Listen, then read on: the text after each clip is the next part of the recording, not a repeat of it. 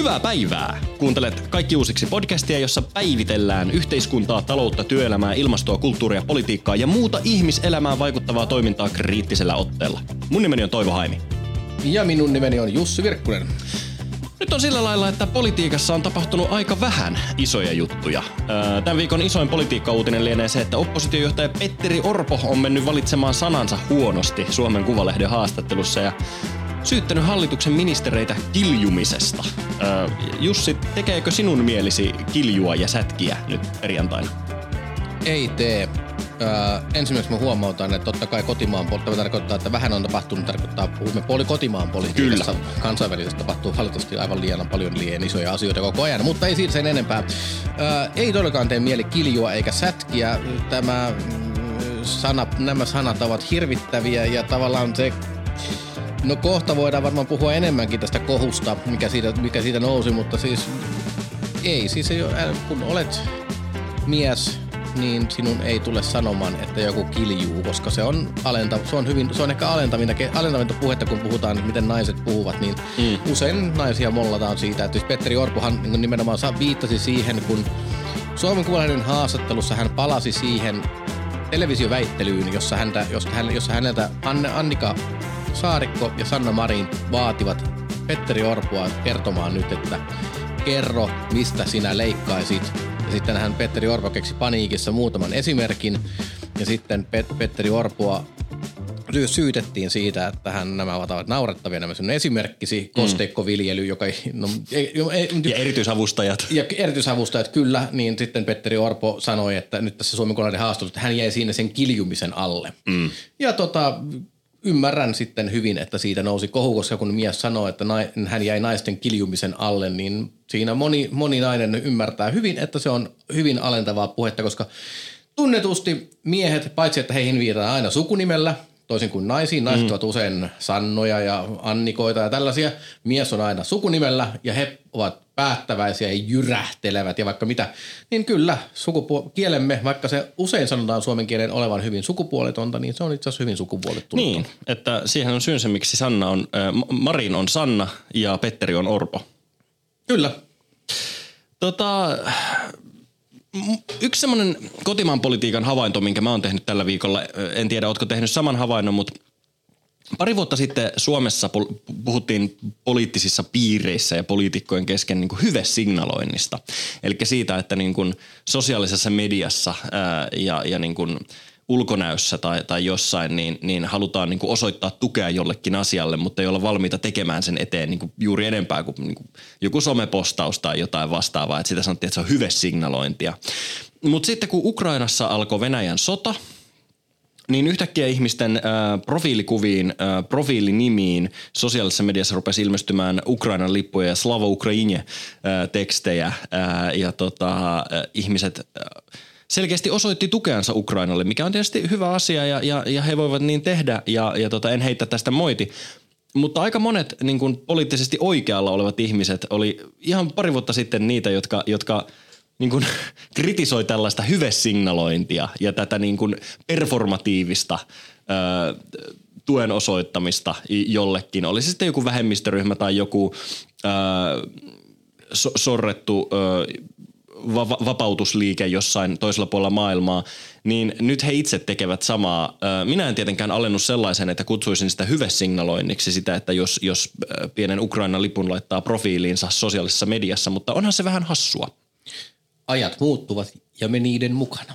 Kyllä. Tuo voi sanoa muuten myös latinaksi. Isoisäni osasi sanoa sen, minä en, mutta se, se on semmoinen hieno latinan, latinankielinen sanonta. Tempus fugit. Mutta ö, isossa mittakaavassa, jos katsotaan koti, kotimaan politiikkaa, niin mehän valmistaudutaan jo eduskuntavaaleihin, jottahan, joihin on tasan 170 päivää aikaa tänään perjantaina 13. päivä. Vai 14? Hetki, hetki. Tarkistamme 14. päivä. 14. päivä, huhu. Äh, mutta kuitenkin tässä jaksossa me jutellaankin siitä, että millä mielin Suomi on lähdössä vaaliuurnille valitsemaan itselleen eduskuntaa keväällä 2023. Jussi, Galluppien johdossa on keikkunut viime vuoden toukokuusta asti kokoomus, niin miten kykypuolueella sun, sun näkemyksen mukaan menee? No tässä Kiitos kysymästä. Tässä just äsken viitattiin tähän Suomen Kuvalehden haastatteluun mm. ja siinä oli itse asiassa haastattelu on, se on ha- vähän harmi, että se kohu keskittyy siihen yhteen Orpon epäonnistuneeseen sanaan, sanamuotoiluun. Mm. Siihen pitikin puuttua, mutta se on, se on, se on ikävää, koska jutussa oli myös paljon ihan muutakin, mistä, olisi voinut, mistä kannattaisi puhua. Mm. Siinä on esimerkiksi todella hauskoja huomioita. Siinä on semmoinen, että kuinka, kuinka, kuinka Petteri Orpo pelkää. Siinä tavallaan tulee selväksi, kuinka paljon hän pelkää nykyistä tilannetta, jossa kokoomus, kokoomus on gallupeissa, siis onko se nyt se on lähelle, se on viiden, melkein viiden prosenttia, se viiden prosenttiyksikön verran Suunnilleen. karussa muista puolueista. Tavallaan kaikki, kaikki on valmista, mutta siellä on sillä, että ei, ei, älkää puhuko voitosta, älkää puhuko voitosta. ja totta kai se on ihan selvää, koska Petteri Orpo, siis siinä jutussa, jutussakin hienosti mainitaan, että viime, vaale, viime ennen viime eduskuntavaaleja näytti puoli vuotta ennen niitä vaaleja näytti siltä, että en ai, vähän, vähän, vähän ää, ennenkin, siis ai, niin kuin vielä ennen, muutama kuukausi ennen vaaleakin näytti siltä, että Petteri Orpo voi hyvin nousta mm. pääministeriksi, mm. kunnes Demarit meni ohi ja mm.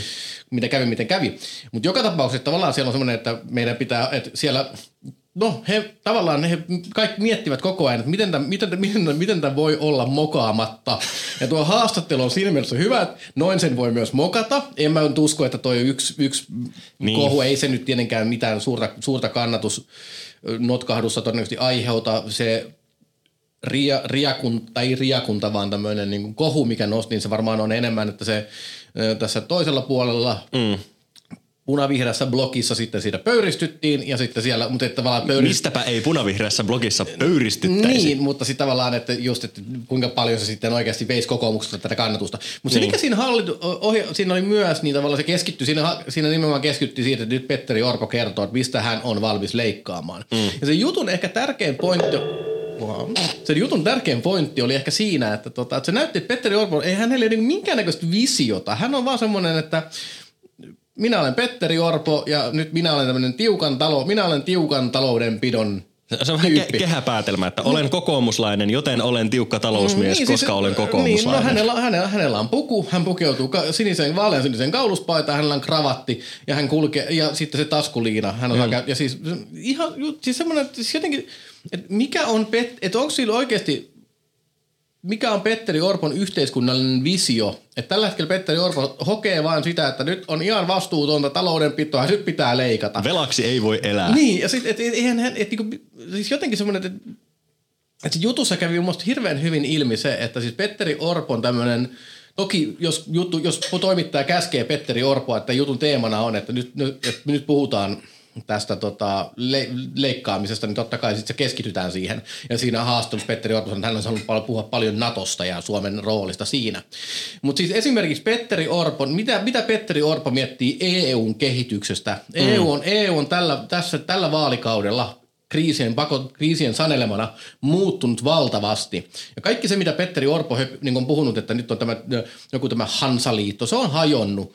EU on matkalla hyvin radikaalisti, EU on radikaalisti muuttunut tällä vaalikaudella, tämän Suomen vaalikauden aikana, ja sitä muovaa hyvin uudenlainen ajattelutapa. Mm. Ja sitä, se vanha, vanha, vanha malli, jota Petteri Orpo silloin Sipilän hallituksen loppuvaiheessa vielä ehkä edusti, niin ei sitä enää ole. Mm. Ja tässä tavallaan ehkä eniten se, että kokoomuksen mahdollisu, mahdollinen vaalivoitto voi kaatua ehkä siihen, että Petteri Orpon visiottomuuteen, mutta toisaalta hän on koko vaalikauden takonut tota, että talous, talous, talous, ja se on uponnut hyvin, ja oikeisto, oikeistolaisella ajattelulla on Suomessa kannatuksensa, niin tota, öö, miten kykypuolella menee, niin heillä menee, no Gallupien mukaan heillä menee hyvin. Mm. Ja tosiaankin ehkä siellä on vaan se, että palaan siihen, mitä sanoin aluksi, että siis tällä hetkellä se puolue juuri miettii sitä, että miten tämän kaiken voi olla mukaamatta.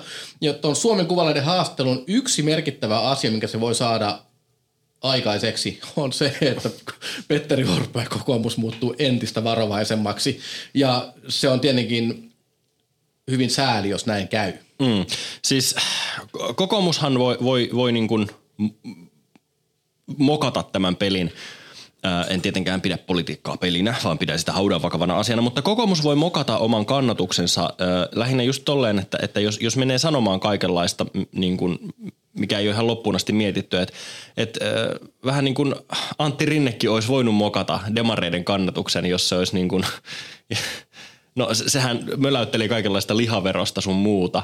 Niin että demareiden puoluetoimistolla varmaan ajateltiin ihan suoraan, että kun kallupkärjessä kun ollaan, niin laitetaan se Antti Rinne vaan sinne omaan työhuoneeseensa pyörittelemään peukaloita siihen saakka, kunnes eduskuntavaalivalvoja sitten koittaa. Mutta – toi EU-linja ja semmoinen niin suomalaisen politiikan pitkä linja, niin siitä pitäisi puhua paljon enemmän. Ja meidänkin lehti voisi kirjoittaa siitä paljon enemmän siitä, että nyt ollaan oikeasti laittamassa Euroopan unionin palikoita uusiksi. Ehkä jopa neuvottelemassa perussopimuksia uusiksi. EU, EU on ottamassa isompaa roolia ja siinä aloitteellisena on ollut nimenomaan Ranskan presidentti Emmanuel Macron, joka on puhunut tosi paljon esimerkiksi siitä, että EUn, Euroopan pitäisi nostaa profiilia maailmanpolitiikassa – Kiina nousee, Yhdysvallat haluaa säilyttää oman supervalta-asemansa, niin aika ei saa ajaa Euroopasta ohi. Jotenkin näin Macron sen, sen muotoili.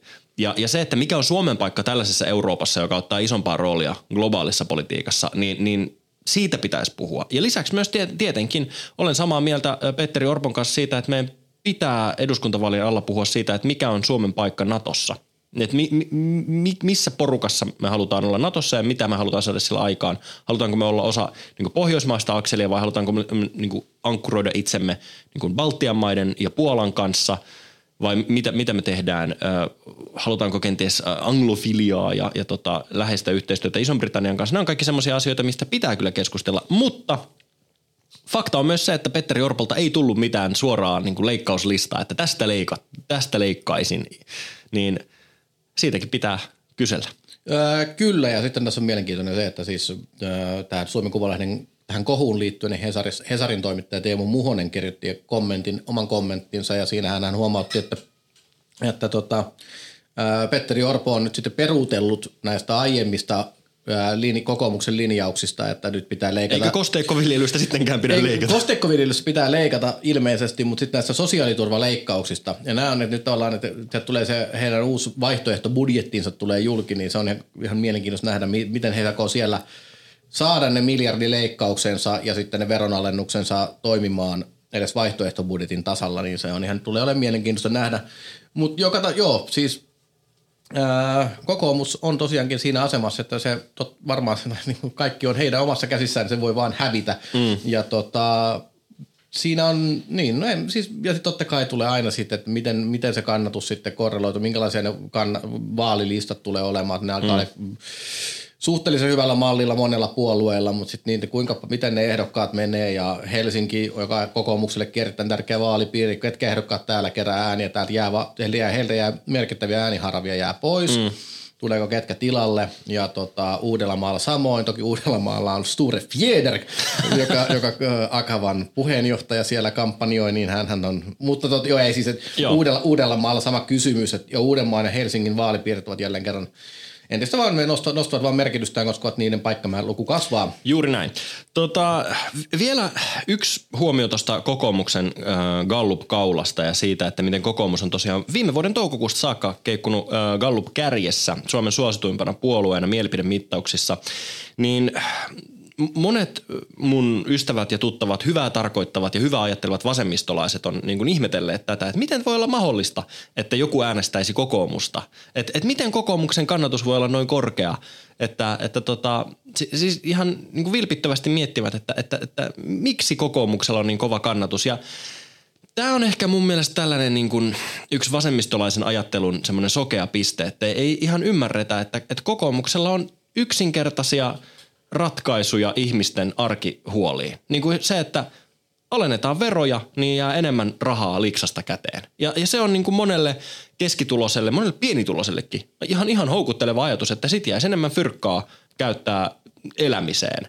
Ja jos se niin kuin kokoomuksen talouspolitiikan tai politiikan itse asiassa ylipäänsä niin kuin tiivistää yhteen ajatukseen, niin se on se, että vähemmän veroja sille, että kansalaisille jäisi, jäisi enemmän rahaa käteen. Mutta – sitten se niin kuin, tällaisen politiikan tekemisen varjopuolihan on se, että, että jos alennetaan veroja, niin sitten pitää joko leikata palveluista tai ottaa velkaa. Ja kokoomus on jo nyt ö, osot, siis sanonut julkisesti, että he rahoittaisivat nämä velo, verojen alennukset tarvittaessa velkarahalla, että se on heille ideologinen tavoite. Niin siinä vaiheessa on mun mielestä vähän epäuskottavaa puhua valtion velkaantumisesta ja budjetin alijäämäisyydestä, jos halutaan vain alentaa veroja niiden alentamisen vuoksi.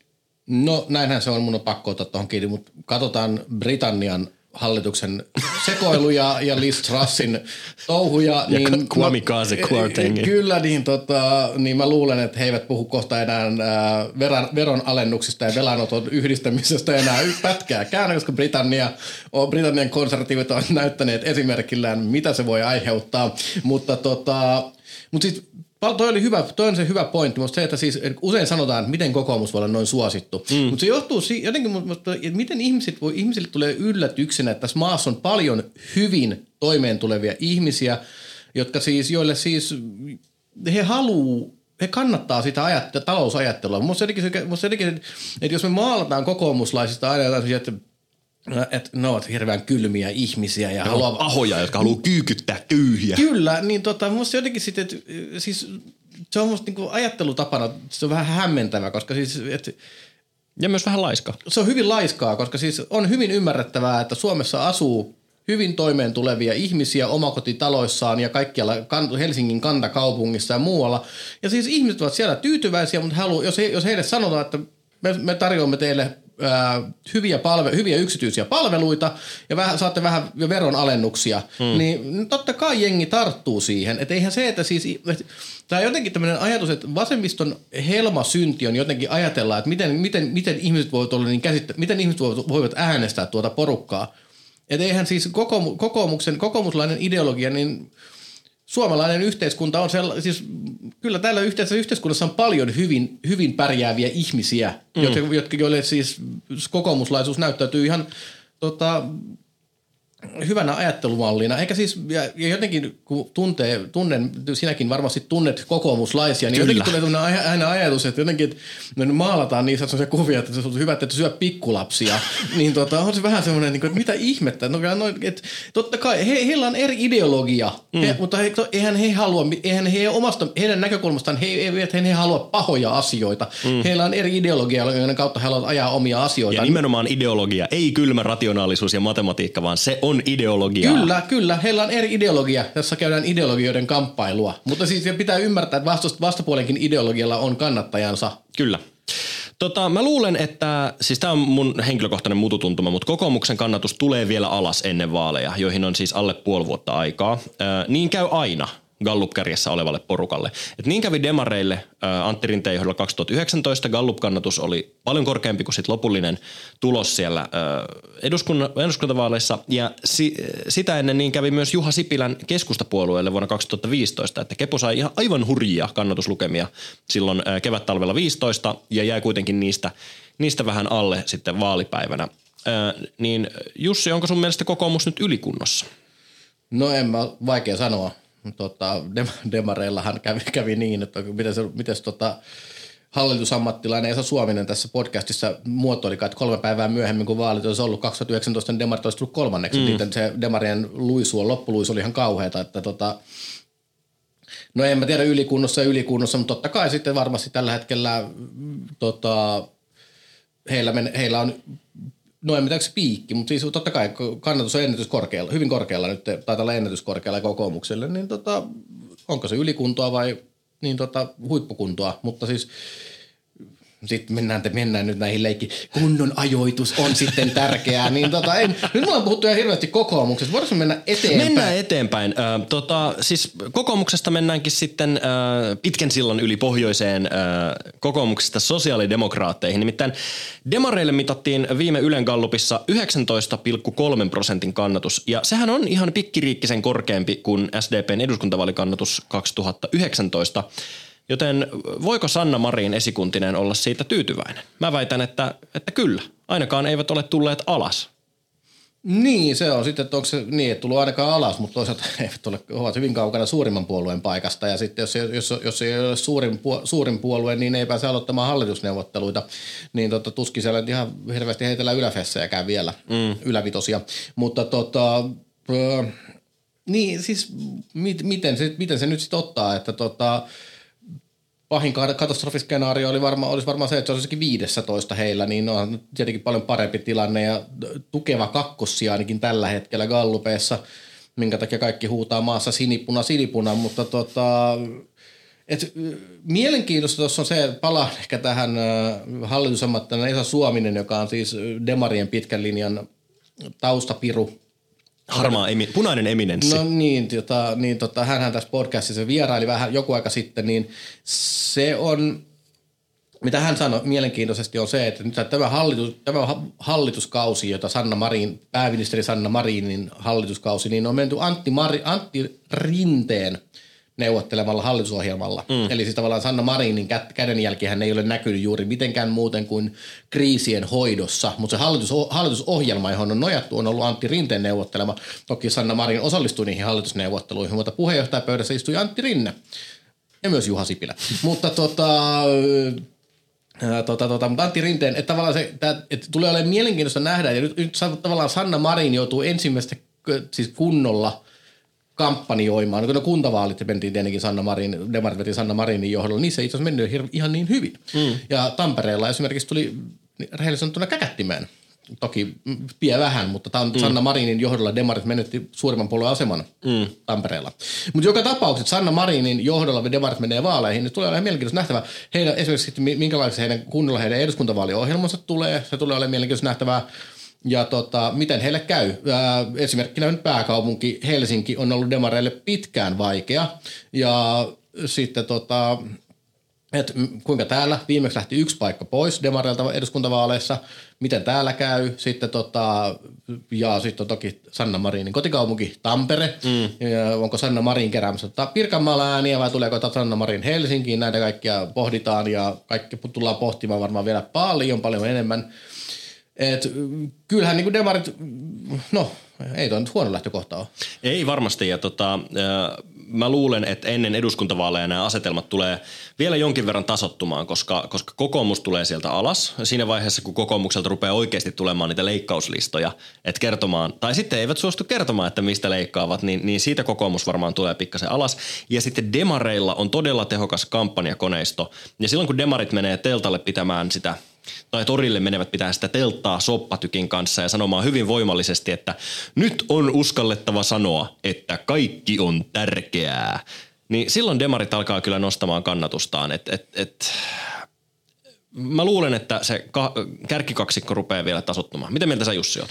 No Joo, voi olla, mutta sitten tuota, Demarien, Demarien tehokkaaseen kampanjakoneistoon on pakko huomauttaa, että Demar, Demareiden luisut viime vaaleissa on ollut, niin nimenomaan niin Demarien kyky loppukirjiin on täysin olematon. Itse asiassa loppukirin sijaan niin niillä on lähtenyt kannatus su, sulanut aivan valtavasti ennakkoäänistä vaalipäivään. Mm. Ja siis no, tämä ei ole tapahtunut vain viime eduskuntavaaleissa, näissä useissa vaaleissa. Ja itse asiassa kun viime, joku kerta katoin, niin tota, itse asiassa se, kun aina sanotaan, että SD, keskustan – tulos, aina se klassinen, kun tulee ennakkoäänet, niin sanotaan, että keskustan äänet tulevat vielä tästä laskemaan. Niin demarien äänet on paljon, tippunut vielä paljon paljon enemmän. Että tavallaan, että, demarien on, jos demarit haluaa vaaleissa menestyä, niin se loppukiri pitää saada kondikseen. Ja tota, että Var, voi, voi tasottua, sitten voi sinne taas tunkea. Kun nämä, just näitä vaaleja tulee, että on vaikka just se, että mitä tässäkin podcastissa on monta kertaa sanottu, kun meillä on aina ollut se, että, että, että tuleva talvi on hirveä. Ja siis kaikki merkit viittaa siihen, että meillä on siis kaikki maailman kriisit tällä hetkellä päällä, niin kukaan mm. ei tiedä, että mikä, mitä kaikkea, miltä tilanne näyttää ensi keväänä ja mistä silloin puhutaan. Mm. Ja silloin se on, että nouseeko sinne yhtäkkiä taas joku semmoinen ajatus, joka yhtäkkiä, yhtäkkiä, kaikki, yhtäkkiä kaikki, kirjoittaa, kaikki lehdetkin kirjoittaa niin, että perussuomalaiset siitä hyötyvät, vai mikä sinne nousee teemaksi, joka tavallaan vaikuttaa tähän vääntöön. Et jos sinne mennään tämmöisen talouspolitiikka-teemalla, niin se varmasti siis suosii kokoomusta ja demareita. Sitten jos sinne nousee joku yhtäkkiä joku ihan hattivatti juttu, mm. siis, niin sitten palikat voi mennä täysin uuteen uskoon. Ja tota, et se on musta jotenkin, kun nyt puhutaan paljon tästä, että kuinka olemme tämmöisessä epä, epävarmassa ajassa, niin tämä on varmaan ehkä suurin tekijä siinä. Että, ja sitten, niin, no varmasti voi olla, että tilanne tulee tasoittumaan suurimpien puolueiden välillä, mutta tosiaankin sitten, että mitä siellä tapahtuu, yhtäkkiä, yhtäkkiä nousee joku ihan ihmeaihe esille, Ja sitten helmikuussa on ennätys, yhtäkkiä, yhtäkkiä tulee joku ennätyspakkaset Suomeen ja meille, meillä on sähkökatkoja ja ties mitä, ja mm. jengin kotona on 15 astetta.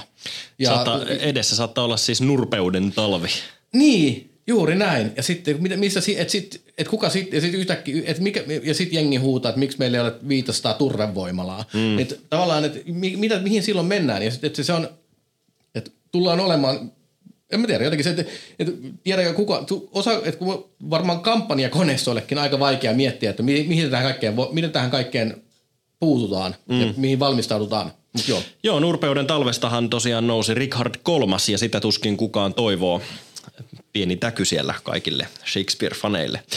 Tota, kärkikaksikko näyttäisi kuitenkin olevan, äh, ainakin mielipidemittausten ja, ja niin kuin media mediajuttujen perusteella kokoomus ja SDP, niin uskalletaanko me tässä vaiheessa sanoa, että me ollaan menossa vääjäämättömällä tahdilla kohti sinipuna-hallitusta, eli grosse koalitionia? No, onko se grosse koalition? Eikö grosse, grosse se semmoinen, siinä on siitä se on CDU ja demarit. Niin, mutta sitten sit tavallaan, että sit se jotenkin Suomessa se vaatisi vielä kepun siihen mukaan, että siinä olisi niinku semmoinen suuri koalitio. En mä tiedä siis tota, mutta no siis kaikkihan huutaa sinipuna, sinipuna, sinipuna, sinipuna. En, siis kaine aanung. Siis totta kaikki se tällä hetkellä huutaa, mutta sitten mihin asentoon yhtäkkiä asiat menevät, niin tota, mutta jos me esimerkiksi tästä hyppäänkin jo sitten keskustapuolueeseen, joka, niin, kyllä. jonka rooli on tietenkin hallitusneuvottelussa, ties mikä mm. mahdollisesti, niin äh, että sitten totta kai sinipunan mahdollisuus pohjautuu paljon juuri siihen, että keskustalla menee aivan, aivan katastrofaalisen huonosti. Se kannatus on jossain 10 prosentissa, mm. eikä sieltä tule todennäköisesti yhtään mihinkään nousemaan, vaikka puolue yrittäisi mitä – et maakuntalentoja, joo, kaikkea mahdollista. Mikko Kärnä Helsinkiin ehdolle. Niin, no tää, se kertoo ehkä, no siis Mikko Kärnähän ottaa hyvin päästä Helsingissä, jos hän, saa, jos hän nousee se vaali,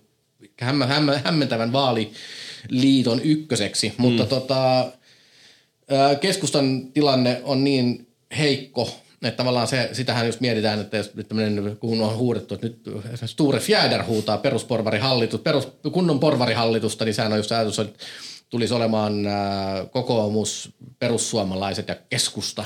Siihen vielä kristillisdemokraatit ja Jallis Harkimo. Niin, niin tota, sitten se tavallaan, että mikä tämän keskustan kyky enää olla hallituksessa tämän vaalikauden jälkeen on, ja siihen tämä sinipuna tietenkin pohjaa, koska mm. keskustalla menee niin huonosti, siellä se on sekaisin kuin seinäkello, kellot, ja tota, ja sitten just nämä, musta se, musta se oli niin hassu, niin kun palaan vielä siihen alueva- aluevaaleihin, kun aluevaaleen jälkeen ruvettiin höpisemään, että nyt kolmen suuren paluu.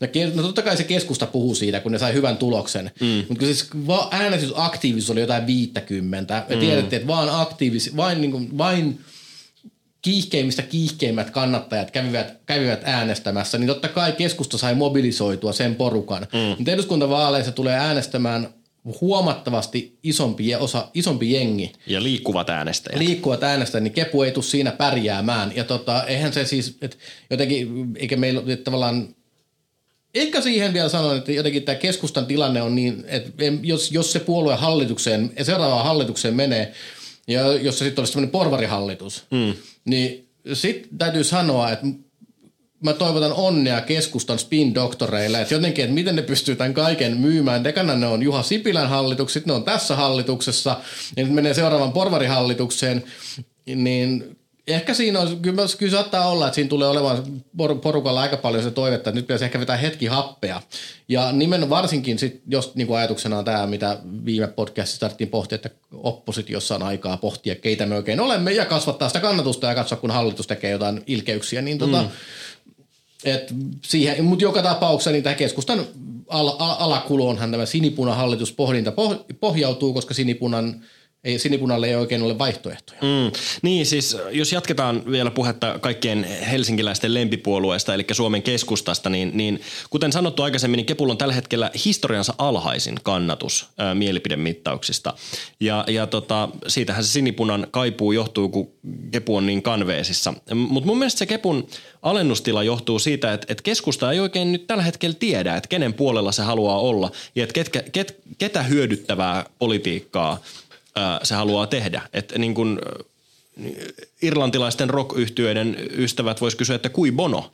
Että, että tota, kuka hyötyy keskustan politiikasta tällä hetkellä? Et tehdäänkö sitä politiikkaa niille liha- ja bensariippuvaisille ideologisille keskustalaisille, jotka asuu jossain Kainuussa tai Pohjois-Karjalassa tai, tai Keski-Suomessa, joille niin kuin keskusta tarkoittaa sitä, että pitää syödä lihaa, pitää ajaa bensa-autolla ja saa asua 40 kilometrin päässä työpaikastaan, koska ja sitten valtion pitää tukea sitä, että asuu 40 kilometrin päässä työpaikastaan ja sitten ne, joita keskustan politiikka on niin historiallisesti hyödyttänyt. Eli maakuntien keskuskaupunkien ja maakuntien pienten paikkakuntien pienituloset ja erityisesti opiskelijat, jotka on hyötynyt siitä, että maakuntiin on perustettu yliopistoja korke- ja ammattikorkeakouluja, että maakunnissa on tarjottu valtion työpaikkoja, erilaisia hajautettuja virastoja ja että maakunnissa niin kun, on pystynyt tulla toimeen – vaikka ei olekaan täällä Helsingin lihapatojen äärellä. Niin tässä on se, että, että keskusta yrittää niin kuin tehdä tätä niin kuin liha-bensa turvepolitiikkaa sille ideologiselle niin kuin porukalle, joka, joka niin kuin miettii, että, että onko se keskusta nyt sittenkään niin keskustalainen, kun niiden mun mielestä pitäisi tehdä politiikkaa juuri sille liikkuvalle poruk- äänestäjämassalle siellä maakunnissa, jotka vois hyötyä siitä, että hajautetaan – taloutta ja, ja niin kuin ollaan pienen ihmisen puolella. Ja keskusta ei oikein tiedä, että kumman puolella se haluaisi olla. Niin, tässä on varmasti näin. Ja sitten tuohon tota, nyt kun tuossa kaksi pointtia, mihin, kaksi asiaa, mihin voisi tarttua. Ehkä ekana tuohon liha, bensa, turve, turvepolitiikkaan, niin kuin areenalla on tullut toinen puolue, eli perussuomalaiset, jotka tarjoavat vielä sellaista rehtiä rasismia. Mm. Niin tota, se on siihen, että sitä on vaikea vastaan käydä. Perussuomalaiset käyttää sitä että he ovat täysin tätä eliittiä vastaan, jota kepu, kepu heille edustaa. Ja kun, kun, kun ihmiset katsovat tyhjeneviä liiketiloja, niin he voivat sanoa, että perusota voi sanoa, että kepu, kepu on teille mm. täällä johtanut ties kuinka pitkään tätä maakuntaa, katsokaa missä tilassa maakunta on. Mutta mä sanoisin vielä tähän sen, että keskustan lopullinen ongelmahan on siinä, että heidän kannatuksensa pohjaa alueisiin, jotka tyhjenevät ihmisistä. Muuttoliike, muuttoliike. Ää, tähän, ää, ja segregaatio. Ei, no, men, ei segregaatio, vaan siis muuttoliike tyhjentää keskustan kannatusalue. Ne, siis muuttoliike vie vääjäämättä, suurin muuttoliike vie Suomessa taivaisiin. Ja se muuttoliike taivaisiin on suurinta niillä alueilla, jossa, asuu, jossa on keskusta ollut vahvin. Mm. Ja kun tämä yksinkertainen, se on heiltä vaan, siis ne alueet, alueella pienenee väestö ja se niin tota, ei se ole ihme, että keskustalla menee siellä sitten heikommin. Että se tavallaan, se on, kävin kuuntelemassa tuossa, kun äh, aluekehittämisen konsultoimisto MDI julkaisi uuden väestöennusteensa. Mm. Ja siinä se oli, aika, se oli aika vastaan sanomaton siinä, että katsotaan ihan mitä tahansa. Että niillä oli, heillä oli neljä eri skenaariota siitä väestökehityksestä. Ainoastaan yhdessä kehitys poikkesi valtavasti suuresti muista ja se oli se... Ää, tämmöinen hyvin kansainvälistyvän Suomen trendi, mikä vaatisi aivan massiivista maahanmuuttoa.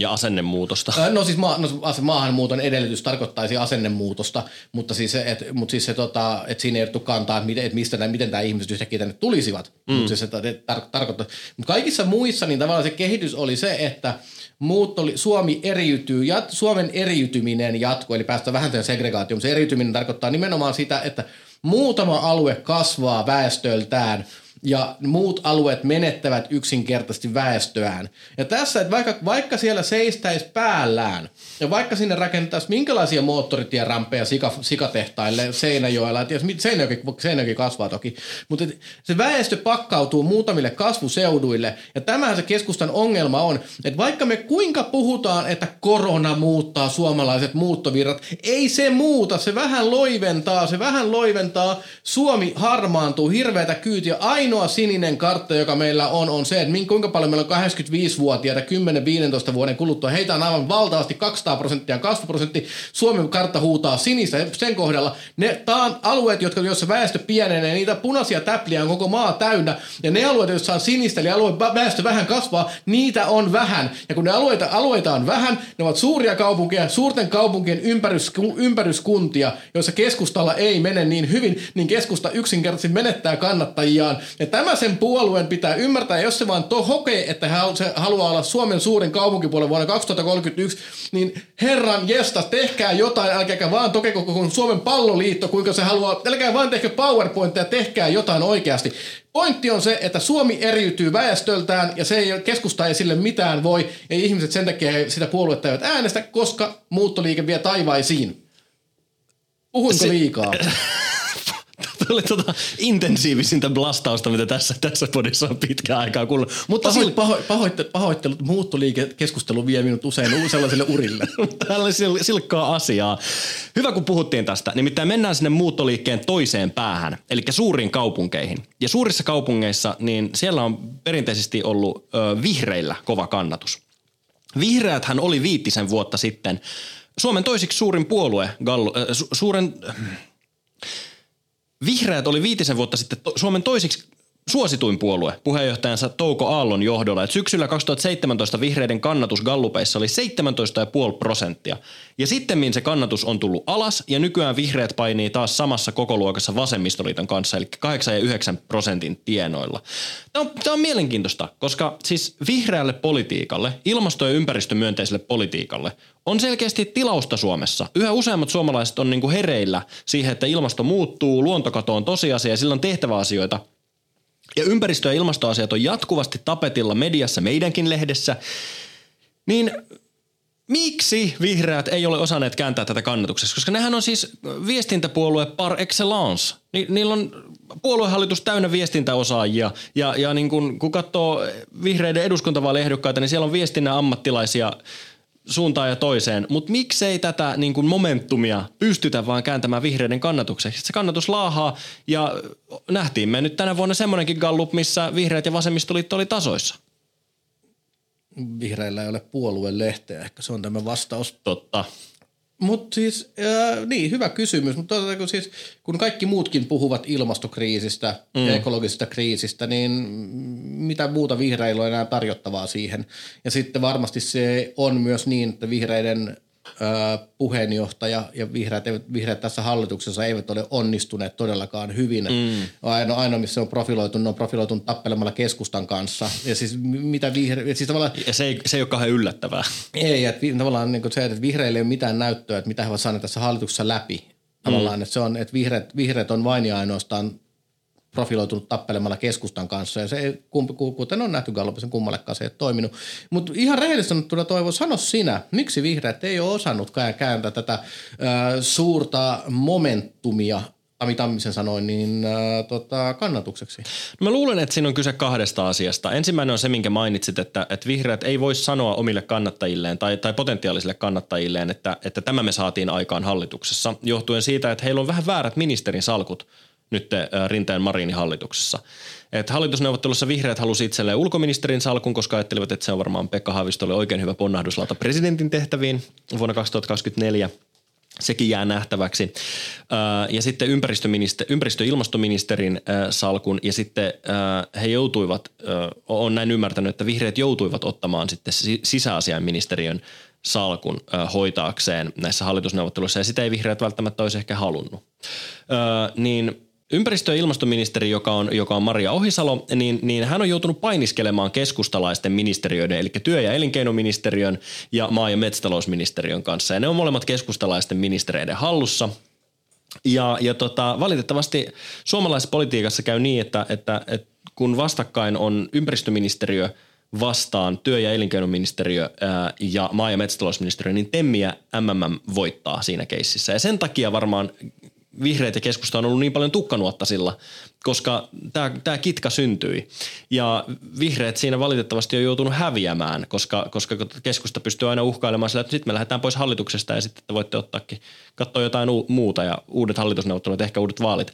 Niin tota, ö, vihreät ei ole pystynyt realisoimaan omaa vaaliohjelmaansa, ö, omaa puolueohjelmaansa, hallitusohjelmaan ja sitten sitä kautta tuloksiksi. Ja lisäksi siinä, että vihreät, äh, vihreiden ministerit äh, ja vihreiden johtamat ministeriöt ei ollut koronakriisin aikaan niin, niin merkittävässä roolissa kuin vaikkapa sosiaali- ja terveysministeriö, äh, joka pystyttiin silleen, niin kuin, että se oli heidän vastuullaan, sosiaali- ja terveysministeriö koordinoi koronatoimia, niin siinä, siinä korostui paljon enemmän esimerkiksi peruspalveluministeri Krista Kiuru. Niin vihreät on jäänyt näkymättömiin ja he ei ole pystynyt realisoimaan sitä kannatusta. Ja sitten toinen ongelma vihreillä, mikä on, ja he, tämä heidän pitää ratkaista mun nähdäkseni on se, että heillä ei ole niin selkeää talouslinjaa. siitä, että, että ovatko he talousasioissa oikealla vai vasemmalla, vaan se politiikka on niin kuin, leikkaanko, yksityistänkö, ulkoistanko, ehkä, ehkä en.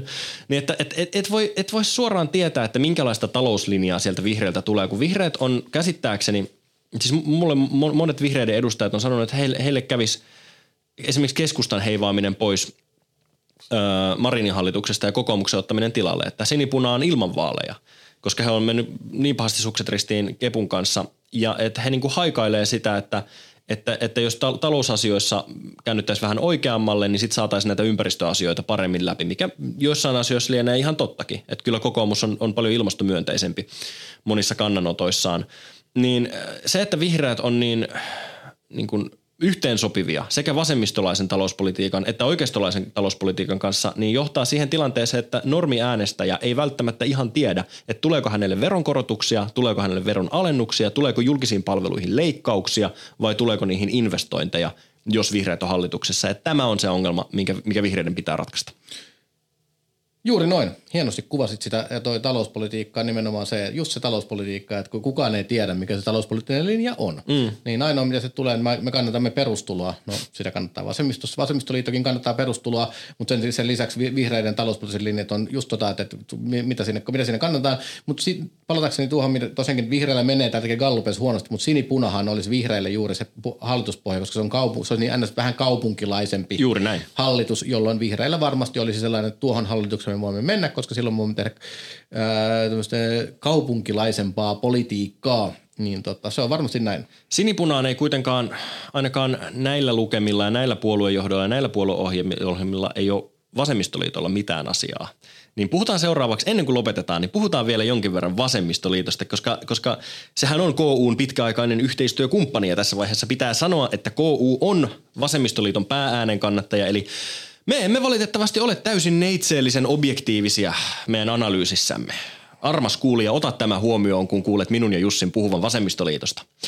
Niin näitä Exceleitä räknäämällä vasemmistoliitto olisi saamassa ensi eduskuntavaaleissa aika lailla samanlaisen tuloksen kuin viimeksi, eli plus miinus yksi paikka.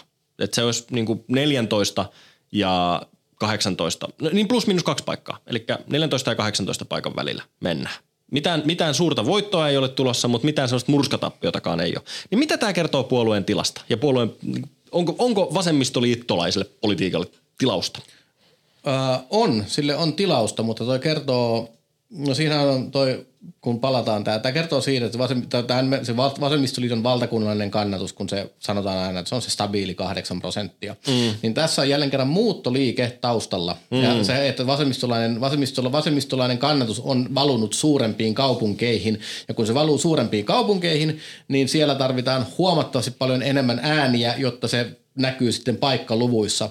Joten me olemme t- siinä tilanteessa, että vasemmistoliitto on varmaan No toki muillakin puolilla. Vasemmistoliitto viime vaaleissa vasemmistoliitto sai ää, neljä lisäpaikkaa. Kyllä. Ja se tuli itse asiassa, vaikka kannatusnousu ei ollut ihan hirveän suuri mm. aiemmista vaaleista, aiemmista eduskuntavaaleista. Että se, ne marginaalit on tosi pieniä. Ja tämähän on just se, että siis tota, puolueen tilasta se kertoo varmaan sen, että okei, että kannatus on pysynyt valtakunnallisesti vakaana – mutta se kert- sitten tulee siihen, että, että just Helsingin kolme paikkaa, ää, sitten on Pohjois-Pohjanmaan kolme paikkaa ja tällaiset. Siellä on ehdokaslistat, no, tietenkin ne näyttelee kaikilla suurta merkitystä, mm. mutta just se, että miten käy, miten käy suuremmissa, suuremmilla paikkakunnilla vasemmistoliiton kannatukselle. Ja sitten toki on niitä, sitten tietenkin vaalipiirit, joitakin aiemminkin puhuttu, niin on, näitä pidetään hyvinkin vaikeina ja kriittisinä, niin sitten on just toi tota, Lappi, josta Markus Mustervi jää pois, ja sitten on toi Satakunta, jossa tota, Pavarottimme, Markus, äh, toi Mylläri hmm.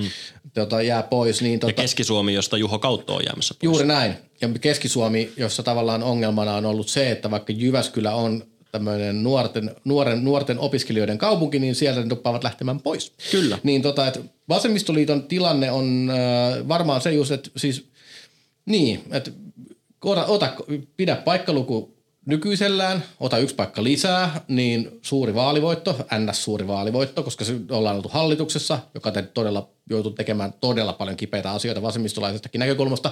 On menty NATOon. Ja on Säädetty pakkolaki. No potilasturvallisuus, tai potilasturvallisuuslaki, millä me puhumakaan niistä, mutta siis tavallaan, että siellä on paljon kipeitä asioita, että jos, jos asemat säilytetään tai saataisiin jopa yksi lisäpaikka, niin valtava fantastinen tulos.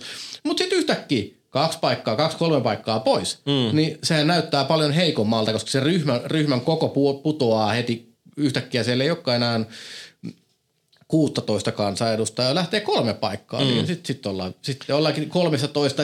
Että nämä on niin pieniä ne marginaalit, että se tilanne tullaan olemaan jännittäviä ja sen kansan uutisten näkökulmasta tietenkin, kun yhden kansanedustajan – yksi kansanedustaja tarkoittaa myös rahaa puolueelle, niin me tietenkin jännitämme myös sitä määrää, mutta tota, monella muullakin tavalla. Mutta just tämä, että siis että vasemmistoliitolle varsinkin, ne on varmasti kaikille muillekin puolueille, mutta vasemmistoliitolle, että mi, mi, mistä asioista puhutaan, kun vaaleihin lähdetään. Ja tässä on mm. Li Andersson puhunut monta kertaa meidän, vaale, meidän, meidän, meidän haastatteluissa, että esimerkiksi alueva, aluevaaleissa niin tota, ää, ja kuntavaaleissa, tai kuntavaalit, jotka meni huonosti, niin kuntavaaleissa keskustelu kääntyi verotukseen ja vääriin asioihin, mm. niin siinä vasemmistoliitto ei pärjännyt. Ja nyt jos me mennään sitten tämmöiseen, kun kaikki puhuu, että vaaleet, näistä tulee se vähän 2015 eduskuntavaalien uusinta, uusinta kierros, mistä olisit valmis leikkaamaan. Ja se on keskustelu, joka kerta kaikkiaan ei sovi vasemmistoliitolle. Mm. Et siis demarithan on alkanut jo Antti Lindmanin suulla ottamaan pieniä otteita siihen, että, olemme, että ensi vaalikaudella pitää tehdä leikkauksia. Niin tota, mutta vasemmistoliitto se keskustelu on, se on täysin sellainen, että se ei, siellä ei, siinä ei ole mitään muuta kuin hävittävää vasemmista. Että jos se keskustelu on siihen suuntaan mennään, niin tota, se, on aika, se tulee olemaan todella myrkyllinen siinä tapauksessa, mutta kuvailisin näin, että on, vasemmistoliitto tulee, vasemmistoliiton kohdalla tilanne on erittäin jännittävä. Kyllä, niin kuin aina. Ja vaalithan ovat joko ihmisen parasta aikaa tai pahinta aikaa. Miten se nyt ottaa? Tota, me lopetamme varmaan analyysimme tähän, niin kiitos paljon keskustelusta, päätoimittaja Jussi Virkkunen. No mutta Toivo, emme tähän ihan vielä lopeta, koska ei. Sinun, ei, sinun pitää vielä kertoa oma näkemyksesi, että miltä, miltä, miltä kantilta sä katsot Vasemmistoliiton tilannetta näin 170 päivää ennen eduskuntavaaleja? Hyvä kysymys. Tota, no mä oon tätä asiaa paljon pohtinut si- siinä mielessä, että mistä se niin kun, kannatus tulisi, jos, jos, jos se vaalivoitto tulisi. Koska, koska tota, kun on tämän hallituskauden aikana puolueiden kannatukset liikkunut suuntaan ja toiseen, niin itse asiassa hallituksen ja opposition välissä niin kan, voimasuhteet on pysynyt aika lailla samana. Et hallituspuolueiden sisällä ja niiden välillä on tapahtunut kannatuksen muutoksia, mutta niin kuin, on, meillä on hallituksen kannattajat ja hallituksen vastustajat. Ja niin kuin, äh, silloin kun vihreät nostaa kannatustaan, niin demarit laskee. Ja silloin kun demarit nousee, niin vihreät laskee. Ja sitten vasemmistoliitolta ei valu kannatusta kenellekään, mutta eipä toisaalta tuu sitä myöskään keneltäkään muilta. Ja mä luulisin, että, että jos niin kuin vasemmistoliitto haluaisi voittaa vaalit, eduskuntavaalit siis, niin, niin se tulisi varmaan sieltä sosiaalidemokraattien ja vihreiden kustannuksella – mikä taas tarkoittaisi sitä tilannetta, että sosiaalidemokraatit ja vihreät menettäisi paikkoja, mikä tarkoittaisi sitä, että niin kuin kokonais punavihreä blokki heikkenisi, mikä sitten tarkoittaisi sitä, että ei pystyttäisi toteuttamaan sitä politiikkaa, mitä ollaan vaaleissa luvattu toteuttaa, niin, niin siihen lääke on se, että, että jollain tavalla pitäisi lähestyä niitä ihmisiä, jotka äänestävät ehkä niin politiikan porvarillisempaan puolta – jotka niin kuin kannattavat ehkä joissain asioissa keskustan avauksia, joissain asioissa jopa perussuomalaisten tai kokoomuksen avauksia. Sillä tavalla, siis en, en sano, että se olisi vasemmistoliitto, joka sen tekisi, mutta esimerkiksi sosiaalidemokraateilla pyst, olisi niin kuin iskukykyä iskeä sinne keskustan äänestäjiin tai perussuomalaisten äänestäjiin tai kokoomuksenkin äänestäjiin. Ja sitten jos jotkut... Ää, niin kuin tällaisesta Schröderiläisestä käänteestä pahoittaa mielensä sosiaalidemokraateissa, niin sitten se olisi vasemmistoliitolle hyvä, hyvä paikka iskeä. Eli jos, jos jos demarit laajentaa omaa Overtonin akkunaansa pikkasen oikealle ja sitten supistaa sitä vasemmalta, niin sitten se, se blokki kokonaisuudessaan kasvaisi. Tämä on mun analyysi, että, että tota, vasemmistoliitto ei valitettavasti voi saada kannatusta ö, juuri mistään muualta kuin, kuin tota, sen punovihreän blokin sisältä. Se on varmasti näin ja nyt minä annan toivo sinun lopettaa tämän ohjelman. No niin, eli tota, kiitoksia paljon tästä keskustelusta päätoimittaja Jussi Virkkunen. Kiitos paljon. Tässä oli tämänkertainen Kaikki uusiksi podcast. Kiitos, että kuuntelit. Muistathan myös tilata meidät sieltä, mistä podcastisi saatkaan. Jos tämä keskustelu herätti sinussa ajatuksia, tunteita, ö, filosofisia mietteitä, vaalisloganeita tai mitä vaan, niin kerro niistä meille. Meidät löytää helpoiten Instagramista Miukumauku kansanuutiset. Voit myös lähettää postikortin osoitteeseen Hämeentie 105A 00550 Helsinki. Kaikki uusiksi podcastia tuottaa KU, joka on aivan niin kuin tajuttoman hyvä lehti. Mulla on se uusi lehti tässä lähellä ja tykkään siitä ihan, ihan tosi paljon. KU ilmestyy kerran kuussa ja uusin lehti on ilmestynyt ihan tällä viikolla. Parin vuoden päästä sä voit sanoa kaikille sun kavereille, että sinä tilasit kusaria ennen kuin siitä tuli tosi suosittu. Eli jos haluat olla hip ja cool ja aallon harjalla, niin tilaa KU itsellesi kotiin kannettuna erittäin edulliseen hintaan osoitteesta ku.fi. Mun nimeni on Toivo Haimi, mun kanssa keskusteli KUn päätoimittaja Jussi Virkkunen. Ensi viikkoon, heipparallaa!